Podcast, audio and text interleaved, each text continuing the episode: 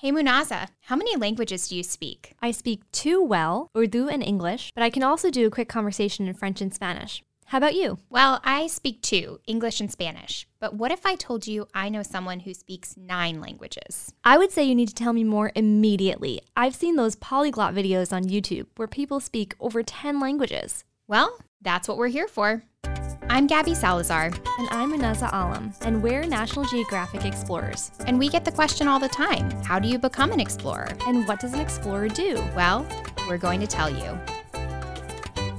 Okay, cut to the chase. Nine languages?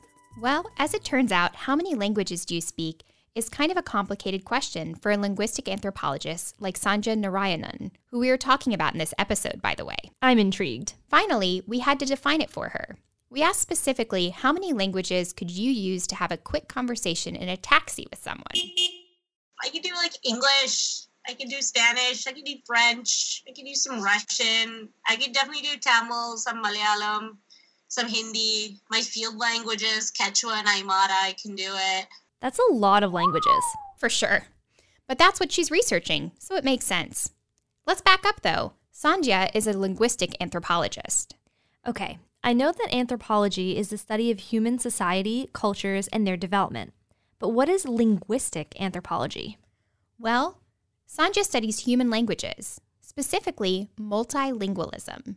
So I'm really interested in um, in multilingualism. So that's sort of how communities over time um, both small and really large, can sustain multiple languages, multiple linguistic varieties um, over long periods of time or even short periods of time. But basically, how does that work? So, how do you get in sort of a community in any sort of location where humans are interacting with each other? How do you get different languages, different varieties, different dialects, or just different ways of speaking to all sort of coexist at the same time. And what sort of happens in that process. So, how do people use the language? How do people talk in general? Um, what does it mean to speak one way over another? And how how do each of those situations what does that sort of tell us about who we are as human beings in general? So what are the differences across the world but also what are some of the basic things that sort of connect us to each other as human beings? That sounds so complicated but also interesting. Does she study anywhere in particular? Absolutely. She studies in south america for the past, I would say, five years, I've been looking at this in uh, with indigenous language multilingualism on the Peru-Bolivian border. Uh, so I work with Quechua and Aymara speaking communities. Um, a lot of them speak Spanish, but I also look at how these indigenous languages are being spoken in relation to each other, in relation to Spanish, and what it means today to be an indigenous language speaker in that particular area. So Sandhya is working with groups of people who all live in the same area, but all speak different languages? Kind of. In this area, nearly everyone speaks Spanish. Then different cultural groups have different languages they speak together in addition to Spanish. That would be indigenous languages like Quechua and Aymara. Okay, I get it. That's a lot of languages for one place. I know, but do you know how many languages are spoken across the whole world? Hmm, I'm not sure. A thousand? That's a good guess, but it's actually over 7,000. Think of all the different ways you could say I love you or I'm hungry, which I kind of am right now. Well, sounds like we might need more linguistic anthropologists. I know. So, how did Sandhya get interested in studying languages? Well, Sandhya is South Asian Canadian, so she grew up around a lot of languages. I mean, at home, we spoke Tamil, Malayalam, Hindi, Bengali, English, yeah, there were all of those spoken at home or in contact at home, some Telugu, some Kannada. Um, and that was either between my own parents. I lived with my grandmother, family members, so like my grandmother, I had uncles and aunts. Uh, that we were really close with, but also just part of the larger community as well. That kind of laid the groundwork for her interest. But she didn't realize at first that this was something you could actually apply science to. I think it was at some point in college when I started taking enough classes in linguistics and in anthropology that I realized, oh wow, people actually go out and study this. um, and I found it kind of one of those, you know, great pieces of irony. I was like, oh, people go out and study this, but I've been living most of it my entire life. And I think that's sort of what it was. It was this realization that a lot of research, a lot of work, a lot of the thoughts and findings that people of people that other researchers have done in this field you know that, that they had to like go out somewhere to go and figure it out whereas for me when i was taking these classes i realized wait i could i could have told you a lot of this just based on my own experiences in life mm-hmm. and i thought that was actually kind of cool I think it was the first time that I actually felt empowered about my own sort of upbringing and experiences because for a long time I was I did feel bad. I did feel like a lot of sort of racism, a lot of resentment, a lot of exclusion growing up. You were one of a few, and that few could be like there are many of those few groups out there, or you're like the only few, like the only people of color in your class, or something like that. That is really tough. I'm also South Asian American, and I've been in a lot of spaces where I haven't seen anyone that looks like me. And and you didn't quite fit in in either way. Like we would we would go to India and interact with our cousins there, so you, you felt like you didn't belong in any particular area or any particular context in life growing up. And then here is the sort of discipline that just said, actually, there's nothing wrong with you, and this is cool, and this is actually natural in human history. Hmm. Um, and the fact that there are communities that or that individuals growing up in these communities do feel like they don't belong they feel insecure or they feel disempowered because of these these experiences is actually like part of larger systemic problems in our world today with like racism inequality xenophobia, the works. And I think that was the moment. I think it was like a combination of taking enough classes, but also having those be that empowering moment of like, wow, like actually there is something special about how I've grown up, of how I've come to understand the world that is unique. That couldn't have been easy to deal with, but I like how she used the hardships she's run into to fuel her work. Definitely. And it's part of what makes her work so special to her. So if you speak a non standard dialect, or if you speak a language that is often considered backwards or inferior, then you as a person get totalized by that. Um, get totalized by that reading. That so, well, you are backwards inferior, or you are less than, or you are not good enough in those ways. And because I work in that realm, um, I think for me, what is really fulfilling is actually a lot of people who I do work with who are Indigenous language speakers who are trying to figure out whether or not they should speak or continue speaking these languages with their kids, with the future generation. Um, you know, I tell them my story. It's like, you know, I do really get it. Like, I and I share them, you know, my experiences and how I grow up. And there's and that's that moment of bonding where then a lot of my work becomes easier because I've connected with the people who I'm working with on another level. It's not just I'm come here to study you. FYI, I'm here to study you. I'm the, you know, I come from the US, I'm the linguist and anthropologist, but it's like actually, yeah, I totally get that.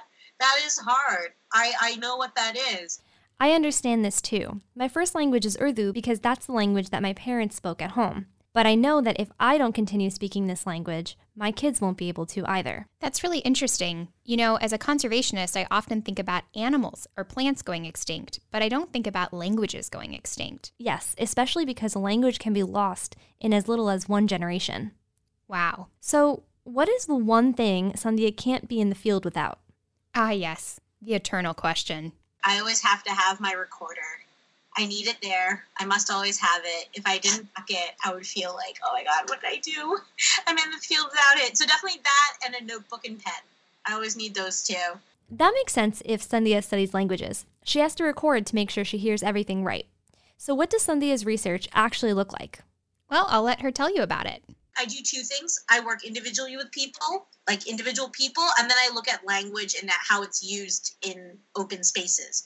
So, individually with people is a combination of um, I do interviews in the language of their choice, and I ask them things like, "Tell me about your life," "Tell me about your language," "Tell me about stories, funny stories." So I collect all that information, and I and I collect it in whatever language they're most comfortable in, and then I do specific elicitation. So like, can you say these twelve sentences for me as well? So you know, I cover my basics on the linguistic end, just to see the bare bone basic to understand um, the bare bone linguistic structures of what is going on grammatically in these spoken forms. Wow, that makes a lot of sense. Sounds like Sandhya's work just involves talking with people. How cool. I agree. Maybe I should be a linguistic anthropologist. Did you know my name, Gabby, means talks a lot? I definitely believe that. But Sandhya is also an anthropologist, right? What does that part involve? Then the anthropological part is the other half, where I see how these languages are used in everyday life. And I pick settings, I pick either I pick events, um, I pick moments where I can just leave my recorder and record people as they talk without the focus on mm-hmm. okay you're being interviewed now be on give me the best the best version of talk that you can. And it's like, no, people are just talking. People are negotiating. So I've um, I've worked in markets just to record how people are talking in markets. Um, I look at things like schools or radio stations uh, where language is being produced. Um, I look at public events like uh, religious ceremonies, rituals, public performances, and I and I record how people are talking, maybe even during the rehearsal, what they're singing, how they're talking about it, hmm. and I combine all of those things together to try and understand what does it mean to be a speaker of X number of languages in this area. What does it mean uh, to be multilingual in this area? What does it mean to be indigenous in this area? That sounds so interesting. Are there any challenges? Well, there are a few. So, one thing with the interviews is often I don't do it in their homes. I usually have to follow them somewhere. So, again, it's sometimes wherever they're working, like in the marketplaces, great. During downtime in the fields while we're planting potatoes or quinoa, great. Herding sheep, that's harder. No, no, because sheep vocal cords actually the vocal tract is very similar to humans. So when processing it, when I have to go back and analyze it, I have to be really careful that the sheep like bleeding because it can be easily confused for a human. I always felt like I could relate to sheep. Oh, Gabby. Does Sandhya have any advice for kids who are interested in doing this type of work? She sure does. Always take care of yourself. Always be aware of how to take care of yourself. Um, I do a lot of my work on my own.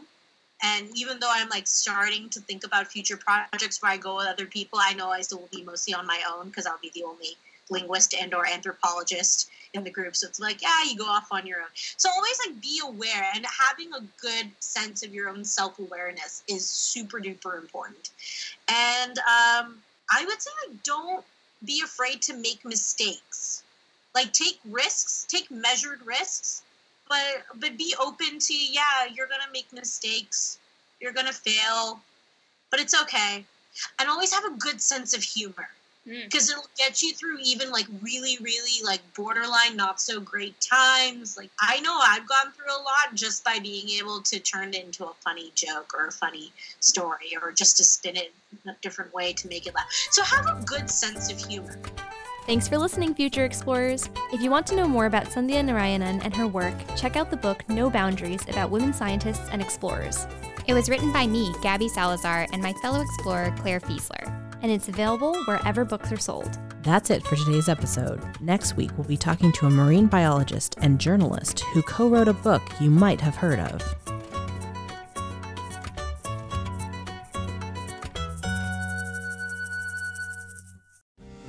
How We Explore is hosted by Gabby Salazar and Munaza Alam. This podcast was written by Allison Shaw and Emily Everhart. Rebecca Cunningham is our audio producer, and Clare Fieseler is our editorial consultant and field recording specialist. Music composed by Ijo Leo, with guitar by Axel Borgmo. Curtis Cross is our audio engineer. Gabby Salazar is our producer, and Emily Everhart is our executive producer. Special thanks to all interviewees for agreeing to participate in this project.